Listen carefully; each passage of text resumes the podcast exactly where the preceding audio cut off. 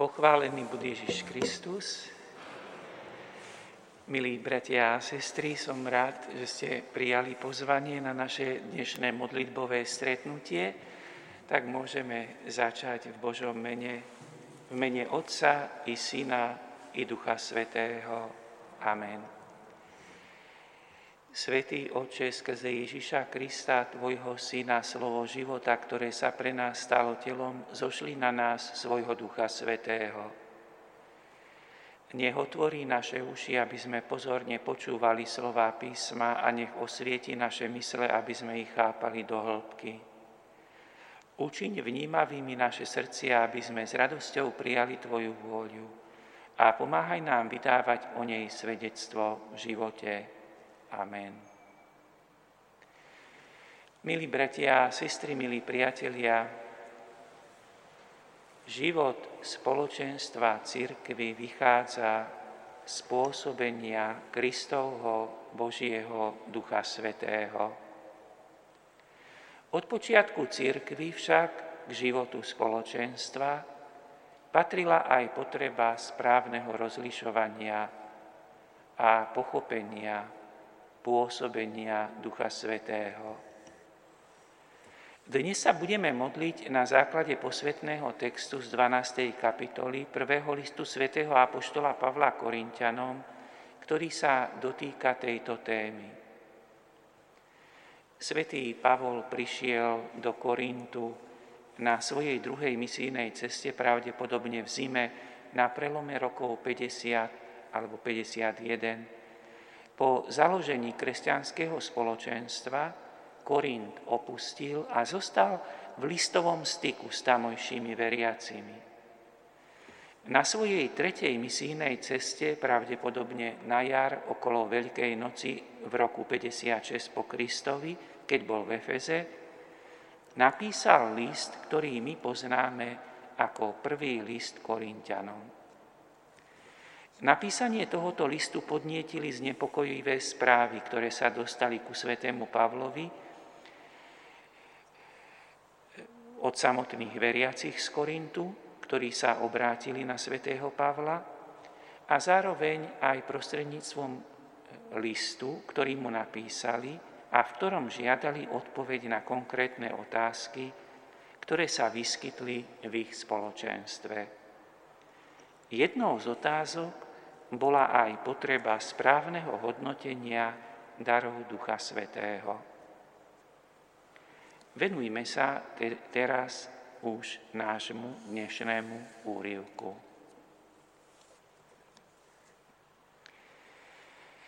A nechcem, bratia, aby ste nevedeli o duchovných daroch. Viete, že keď ste boli pohanmi, ťahalo vás to a chodili ste za nemými modlami. Preto vám vyhlasujem, že nikto hovorí v Božom duchu, nepovie prekliatý Ježiš. A nik nemôže povedať, Ježiš je pán, iba ak v duchu svetom. Dary milosti sú rozličné, ale duch je ten istý. Aj služby sú rozličné, ale pán je ten istý. A rozličné sú aj účinky, ale Boh, ktorý pôsobí všetko vo všetkých, je ten istý. Každý však dostáva prejavy ducha na všeobecný úžitok. Jeden dostáva skrze ducha slovo múdrosti, iný podľa toho istého ducha slovo poznania, iný vieru v tom istom duchu. A iný v tom istom duchu dar uzdravovať, iný schopnosť robiť zázraky, iný prorokovať, iný rozlišovať duchov, iný dar rozličných jazykov a iný vysvetľovať jazyky. Ale toto všetko pôsobí jeden a ten istý duch, ktorý rozdeľuje každému, ako chce. Sme údmi Kristovho tela, lebo ako je jedno telo a má mnoho údov, ale všetky údy tela sú jedno telo, hoci je ich mnoho, tak aj Kristus. Veď my všetci, či Židia alebo Gréci, či otroci alebo slobodní, boli sme v jednom duchu pokrstení v jedno telo. A všetci sme boli napojení jedným duchom.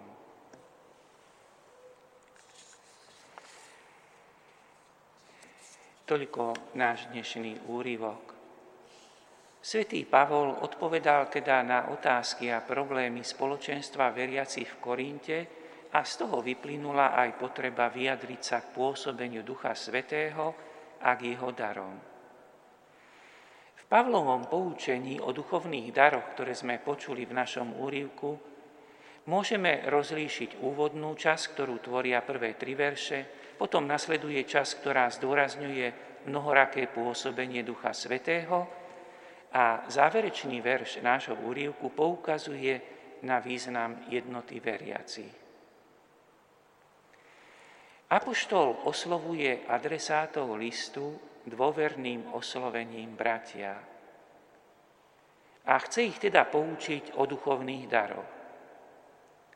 Z Pavlovej formulácie na začiatku verša sa dá s veľkou istotou predpokladať, že Apoštol chce odpovedať na otázku, ktorú mu položili kresťanskí kresťa, e, korínskí kresťania vo svojom liste, ale už pre nás nie je možné s istotou zistiť, ako by mohla tá otázka presne znieť. Je zaujímavé, že namiesto toho, aby svätý Pavol hneď začal s poučovaním o duchovných daroch, najprv pripomína korinským kresťanom ich pohanskú minulosť. V tejto pohanskej minulosti, ktorú mala zrejme väčšina adresátov listu, poukazuje na príťažlivosť pohanských modiel, ktoré však označuje výrazne negatívnym prívlastkom ako nemé. Svetý Pavol chcel pravdepodobne vyjadriť silu a trvanie onoho priťahovania, Týmto pohľadom späť chcel tiež pripraviť pôdu pre zvýraznenie kontrastu medzi tým, čo korinskí kresťania poznali a prežívali v minulosti a tým, čo ako veriaci v Krista prežívajú v súčasnosti. Vo verši 3 sme počuli prekvapujúce slova. Preto vám vyhlasujem, že nikto hovorí v Božom duchu nepovie prekliatý Ježiš. A nik nemôže povedať, Ježiš je pán, iba ak v duchu svetom. Svetý Pavol sa snaží názorným spôsobom oznámiť svojim adresátom, že tí, ktorí uverili v Krista, sú už iní, ako boli. Sú už iní, ako pohania. Z veriacich Krista predsa hovorí duch Boží. A preto nie je možné, aby niekto z nich spojil Ježišovo meno s kliatbou. Naopak, ich ozajstné vyznanie viery v Ježiša ako pána je možné len pod vplyvom Ducha Svetého. Toto vyznanie Ježiš je pán bolo úplne základným vyjadrením viery tých, ktorí uverili v Krista. Vetu s kliatbou v tomto konkrétnom prípade formuloval apoštol asi len preto, aby kontrast medzi vyjadreniami bol zretelný a názorný. V nasledujúcich veršoch sme počuli tieto slova. Dary milosti sú rozličné, ale duch je ten istý. Aj služby sú rozličné, ale pán je ten istý a rozličné sú aj účinky, ale Boh, ktorý pôsobí všetko vo všetkých, je ten istý. Tu sa svätý Apoštol Pavol dostáva k vlastnému poučeniu o duchovných daroch. Ako správny pedagóg neopakuje výraz duchovné dary z prvého verša, ale využíva podobné výrazy. Najprv je to nepochybne dôležitá formulácia, ktorá je vlastne paralelná, súbežná s duchovnými darmi a to je vyjadrenie dary milosti. O tom, že duchovné dary sú tiež dary milosti, nemožno pochybovať. Pavlovi ide o zdôraznenie ich rozmanitosti. Počiarkuje myšlienku, že dary, ktoré udeluje jeden a ten istý duch, sú naozaj rozdielne a rozmanité.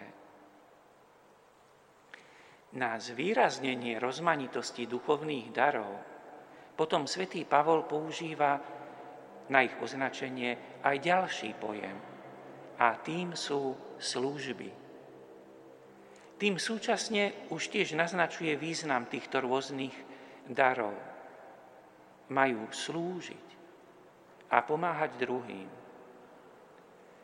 Okrem alternatívneho označenia pre dary, svätý Pavol uvádza tiež aj nového darcu. Namiesto ducha je spomenutý teraz pán ktorým je samozrejme mienený Ježiš Kristus. Aj on, Pán Ježiš Kristus, je tým, kto rozmanité dary udeluje. Do tretice vyjadruje svätý Pavol podobným spôsobom rozmanitosť darov opäť novým výrazom na označenie darov ako prejavy ducha. Nový je tiež podmet, teda darca, ktorý za, týmto, za týmito účinkami stojí. Teraz hovorí, že je to Boh. Ten istý pôsobí všetko vo všetkých, ako apoštol výslovne pripomína. Robí to síce len tu pri treťom darcovi.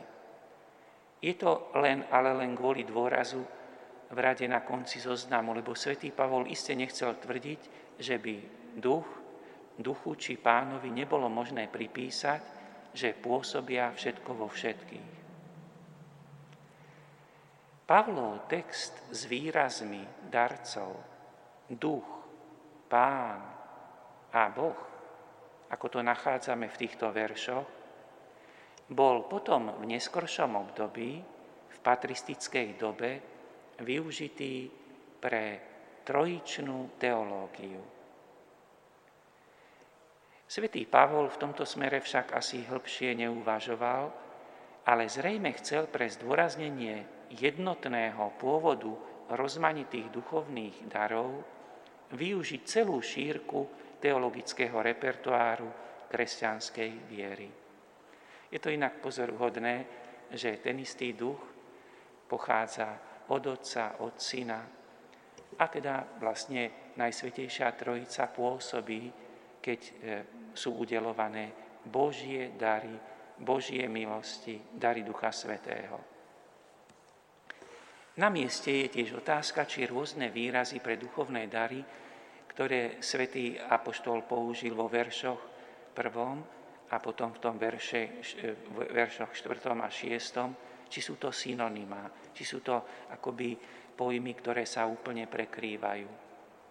V plnom zmysle to zrejme nie je možné tvrdiť, ale možno povedať, že jednotlivé výrazy, ktoré vlastne Apoštol Pavol používal z pedagogických dôvodov, označujú skutočnosti rovnakého druhu, medzi ktorými však môžu byť niektoré rozdiely. V 7. verši sme počuli slova každý však dostáva prejavy ducha na všeobecný úžitok. Pre správne chápanie duchovných darov je dôležité poznať nielen ich pôvod, ale tiež vedieť, aký je ich zmysel a účel. Účelom a zmyslom najrôznejších prejavov ducha je ich úžitok či prospech. Už z predošlého je jasné, že musí ísť o úžitok pre spoločenstvo veriacich. Kritérium užitočnosti pre iných je podľa Apoštola Pavla absolútne zásadné pre kvalitu života každého veriaceho v Krista. Pre tento princíp, preto tento princíp je tiež určujúci pre duchovné dary. Dary ducha sú na všeobecný úžitok, pre úžitok spoločenstva. Potom nasledujú verše 8 až 10, v ktorých sme počuli. Jeden dostáva skrze ducha slovo múdrosti, iný podľa toho istého ducha slovo poznania, iný vieru v tom istom duchu. A iný v tom istom duchu dar uzdravovať, iný schopnosť robiť zázraky, iný prorokovať, iný rozlišovať duchov, iný dar rozličných jazykov a iný vysvetľovať jazyky. Tieto verše v rámci poučenia o duchovných darov vlastne sú veršami alebo textom, kde svätý Pavol vymenúva ako príklady jednotlivé dary. Vypočítava ich za sebou 9. Pri každom z prvých štyroch udáva výslovne jeho rovnaký pôvod od Božieho ducha. Pre nás dnes nie je celkom jednoduché použité výrazy bližšie popísať a vysvetliť. Pomerne dosť ľahko si vieme predstaviť, čo obsahuje dar múdrosti. Ide nepochybne o svedectvo o múdrosti, ktorá pochádza od Boha. Významovo ďaleko od daru múdrosti nebude ani dar poznania – ale presný pomer oboch týchto darov k sebe navzájom tiež nie je celkom ľahké vymedziť. Ak svätý Pavol ako ďalší dar uvádza vieru, je jasné, že nemôže myslieť iba na vieru, ktorú má každý, kto verí v Krista, ale myslí na vieru, ktorá je nejakým spôsobom príkladná, osobitne silná, mimoriadná a to je zrejme cez viditeľné účinky tejto silnej viery. Pomerne jasný sa môže javiť aj dar uzdravovania. Je zrejme, že tento dar sa prejavuje rôznym spôsobom. Isté sa vzťahoval na uzdravenia duchovnej či telesnej oblasti. Dar označený ako schopnosť robiť zázraky môže mať síce súvis s uzdravovaním chorých, ale možnosti tajomného Božieho pôsobenia sú iste širšie. Dar proroctva označuje schopnosť tlmočiť Božiu vôľu. Teda nejde tu v prvom rade o predpovedanie budúcnosti. Dar rozličovať duchov sa asi dá charakterizovať ako schopnosť správne posudzovať duchovné skutočnosti. Posledné dva dary z toho zoznamu, ktorý máme v našom texte, tieto posledné dva dary spolu súvisia. Prvý z nich svätý Pavol označuje doslova ako dar rozličných jazykov. Ide o dar hovoriť v osobitnom duchovnom nadšení, vo vytržení. Uvedený dar predstavoval teda zrejme hovorenie vo vytržení jazykom, ktorý bol nezrozumiteľný aj pre hovoriacu osobu a aj pre prítomných poslucháčov. Osobitné také duchovné vytrženie. Pre duchovný úžitok bolo teda potrebné takú nezrozumiteľnú reč interpretovať, vysvetliť, preložiť ju do zrozumiteľnej reči. A túto schopnosť interpretovať, čo to znamená, uvádza svätý Pavol ako deviatý dar z tohto radu darov. Bola by iste oprávnená otázka, prečo Apoštol vymenoval za sebou práve týchto 9 darov. Ako odpoveď sa môže ponúknuť, že to bolo preto, že ich tak uviedli korinskí kresťania vo svojom liste. Je to dosť pravdepodobné, že sa na toto pýtali. že kresťania v Korinte v súvislosti so svojou otázkou ohľadom duchovných darov tiež niektoré z nich konkrétne vymenovali.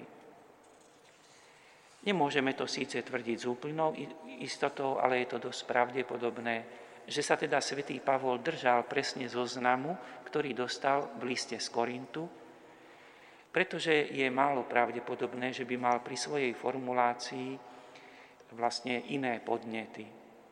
Skutočnosť, že dar hovorenia vo vytržení uvádza až na konci zoznamu, potom hovorí dosť jasne, že Pavol to tak usporiadal zámerne, pretože práve v Korinte tento dar hovoriť vo vytržení bol zrejme vysoko hodnotený a cenený.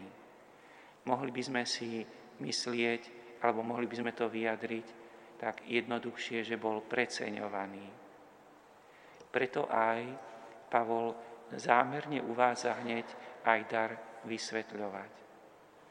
Zoznám duchovných darov však teda podľa tohoto odzrkadluje aspoň približne život korenského spoločenstva veriacich a odzrkadľuje aj ich otázku, ktorú položili apoštolovi Pavlovi. V 11. verši nachádzame takéto slova. Ale toto všetko pôsobí jeden a ten istý duch, ktorý rozdeľuje každému, ako chce. Po uvedených príkladoch duchovných darov svätý Pavol ešte raz dôrazňuje ich pôvod od jedného a toho istého ducha. Od neho všetky tieto rozmanité dary pochádzajú. A on je tiež tým osobným darcom, ktorý udeluje každému podľa toho, ako sám chce. Za týmto dôrazom sa zrejme skrýva požiadavka vďačnosti a tiež skromnosti, ktorá nedovoluje žiadne vyvyšovanie sa nad iných pre svoje duchovné dary. V 12. verši sme našli formuláciu, lebo ako je jedno telo a má mnoho údov, ale všetky údy tela sú jedno telo, hoci je ich mnoho, tak aj Kristus. Svetý Pavol teraz prešiel k vysvetleniu jednoty spoločenstva veriacich Krista pri mnohosti duchovných darov. Využíva k tomu obraz jedného tela, ktoré má mnoho údov. Tento obraz, e, ktoré, ktorý svätý Apoštol Pavol použil, bol v jeho čase známy. Použili ho už rôzni autory, už pred Pavlom, aj vo svetských záležitostiach. Ale Pavol vložil tomuto obrazu, môžeme tak povedať, osobitnú náplň.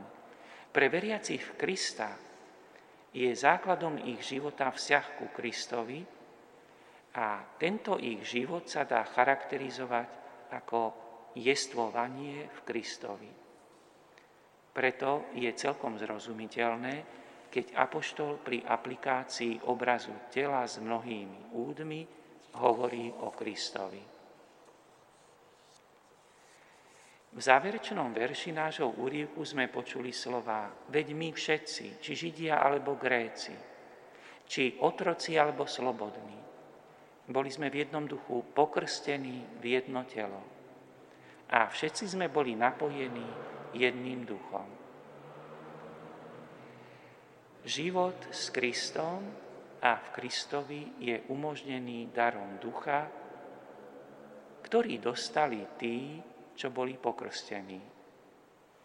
A tento jeden duch začlenil tých, ktorí boli pokrstení, do jedného tela. A to bez ohľadu na ich náboženský pôvod, či sú Židia alebo Gréci, čiže pohania, bez ohľadu na ich aktuálne spoločenské postavenie, či sú otroci alebo slobodní. Jednotu všetkých pokrstených zdôvodňuje svätý Pavol ešte tým, keď ho napísal, že všetci boli napojení jedným duchom. Svetý Apoštol Pavol nás pozýva, aj nás v našej dobe, aby sme uvažovali o daroch Ducha Svetého, ktoré oživujú, organizujú a robia živým spoločenstvo církvy. Apoštol si uvedomuje, že dary ducha sú rozličné, ale napriek rozdielnosti majú všetky jediný pôvod. Sú to dary jedného Božieho Ducha Svetého, ktorý tie dary rozdeľuje podľa svojej vôle a svojej múdrosti. Svetý Pavol nám odhaľuje tajomstvo, ako žiť naplno náš duchovný život v spoločenstve. Nikto z nás nie je bez darov ducha. Aj keď často veľmi živo pociťujeme našu neschopnosť a slabosť, my nie sme prázdne nádoby. Božie dary nie sú vážené ľudskou mierou, ľudskou výkonnosťou, ktorá sa zameriava na účinné výsledky. Z pohľadu ducha každý z nás má dary ducha a niekedy, čím sú tie dary pokornejšie, tým sú významnejšie a potrebnejšie pre dobrý a normálny život spoločenstva. Sme oživovaní duchom, ktorý z nás vytvára spoločenstvo církvy. Ďakujme teda predovšetkým za dary, ktoré Boží duch dáva každému z nás. Všetci bez výnimky sme živým darom Ducha Svetého pre spoločenstvo. A nemôžeme uniknúť pred touto zodpovednosťou v mene falošnej pokory, s ktorou by sme povedali, že pokiaľ ide o ducha, že my sme prázdni, že my sme pripravení len prijímať a nie dávať.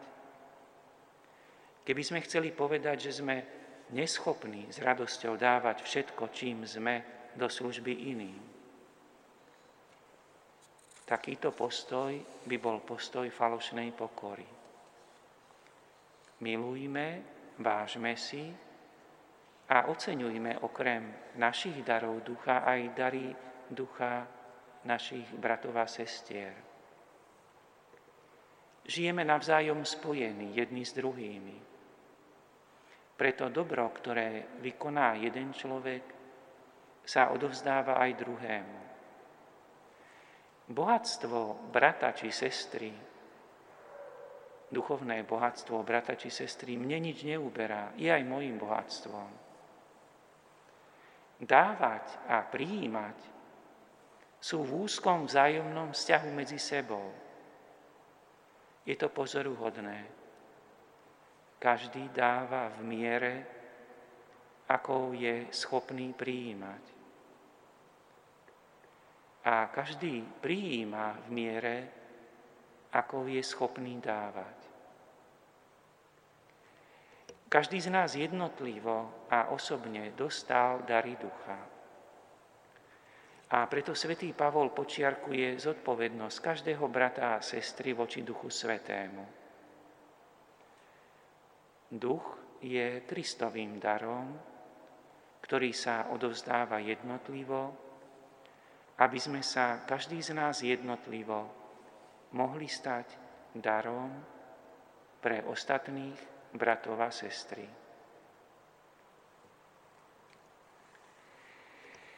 A teraz sa modlíme na základe myšlienok z katechézy svätého Cyrila Jeruzalemského o Duchu Svetom. Modlíme sa takto. Bože, Duchu Svetý, slová pána Ježiša nás vedú, aby sme vnímali Tvoje pôsobenie s pomocou skutočnosti, ktorá patrí k nášmu pozemskému životu. Pán Ježiš nám povedal, kto sa napije z vody, ktorú mu ja dám, nebude žízniť na veky. a voda, ktorú mu dám, stane sa v ňom prameňom vody prúdiacej do väčšného života. Bože, Duchu Svetý, Tvoje pôsobenie môžeme vnímať cez účinok vody. Od vody všetko závisí. Je nevyhnutná pre život rastlín, živočíchov, človeka. Padá z neba v podobe dažďa.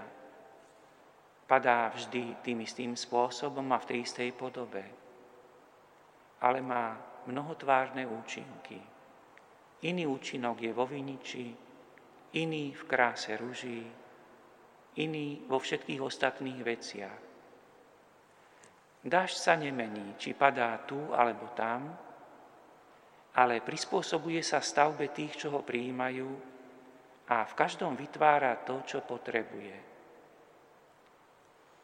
Aj Ty, Bože, Duchu Svetý, si jeden, si nerozdielný, a predsa rozdeľuješ svoje dary každému, ako ty chceš. A tak ako vyprahnutý strom, keď dostane vodu, aj ja, hriešný človek, keď sa pokáním, otvorím pre tvoje dary, stávam sa duchovne užitočným a plodným a môžem prinášať duchovné ovocie pre dobro iných. Bože, Duchu Svetý, obdivujem Tvoje pôsobenie v živote mojich bratov a sestier a spoznávam, že jedným dávaš múdrosť, iným povzbudzujúce svedectvo o Božom pôsobení, iní Tvojim darom uzdravujú zranených, smutných a trpiacich, iným dávaš dar zdržanlivosti, aby svedčili o Tebe, iných naplňaš, naplňaš láskou a obetavosťou v manželstve a rodine. Stávame sa bohatými na duchovné dary v spoločenstve, lebo každého, kto sa ti otvorí, obohacuješ.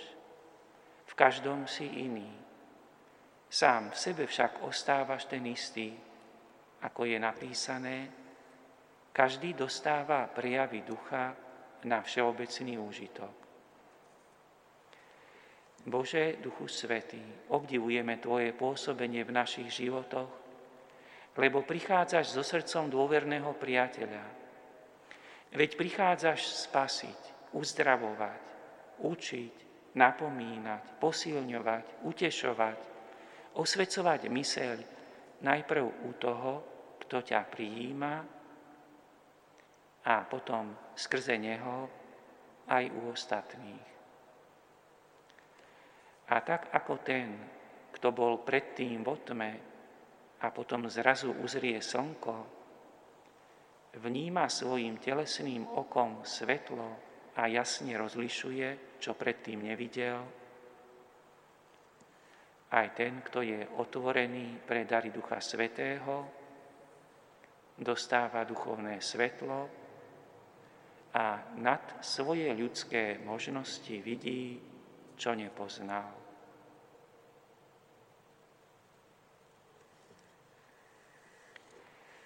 A teraz už celkom na záver opakujme vo svojom vnútri slova, ktoré si, ktorý nám zanechal Pán Ježiš a ktoré si pre našu potrebu troška prispôsobíme. Opakujme si tieto slova vo svojom srdci. Kto sa napije z vody Ducha Svetého, ktorú dáva náš Pán, nebude smedný na veky. A táto voda sa v ňom stane prameňom vody prúdiacej do väčšného života.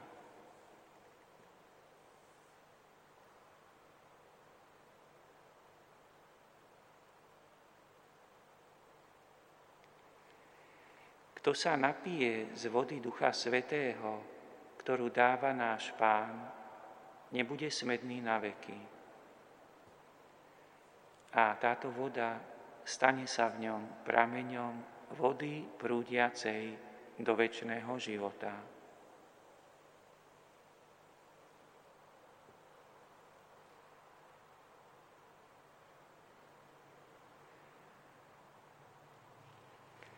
Kto sa napije z vody Ducha Svetého, ktorú dáva náš Pán, nebude smedný na veky.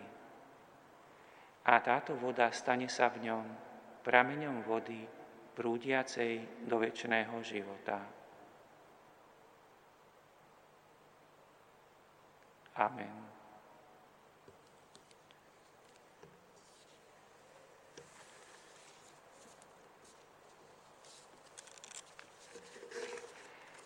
Milí bratia a sestry, týmto sme uzatvorili náš 13. ročník stretania sa pri modlitbe metódou Lectio Divina. Isté, tento 13. ročník bol aj poznačený tým, že počas pandémie, keď bolo zamedzené stretanie, eh, nemohli sme využívať možnosť byť v takomto živom, konkrétnom spoločenstve, ale všetky témy sú dostupné na webovej stránke Bratislavskej arcidiecézy, ktoré boli naplánované na tento školský rok.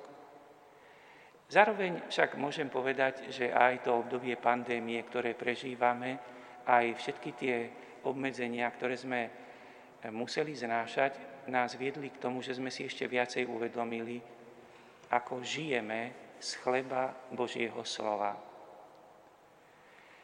A vlastne tých 12 rokov alebo 11 rokov, keď sme prežívali to, že žijeme a že učili sme sa žiť z chleba Božieho slova, nám mohli pomôcť, aby sme aj to obdobie, keď sme nemali chliebe Eucharistie, mohli akoby lepšie prežiť.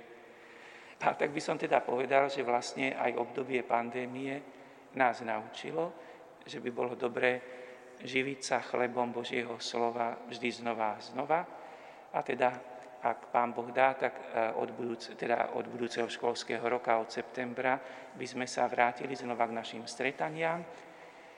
A keďže pandémia bola obdobím aj utrpenia a bolesti, tak budeme hľadať odpoveď na to, čo hovorí o bolesti a utrpení Sveté písmo a ako nás aj cez e, texty Svetého písma, samozrejme predovšetkým cez Ježiša Krista, Boh vedie, aby sme spoznali zmysel e, utrpenia e, v našich životoch. Takže to by bola téma, keď Boh dá, budúco ročného cyklu našich modlitbových stretnutí Lekcio Divína. Už a teraz teda na záver príjmite požehnanie. Pán s vami, nech je zvelebené meno pánovo, Naša pomoc v mene pánovom. Nech vás žehná všemohúci Boh, Otec i Syn i Duch Svetý. Iďte v mene Božom.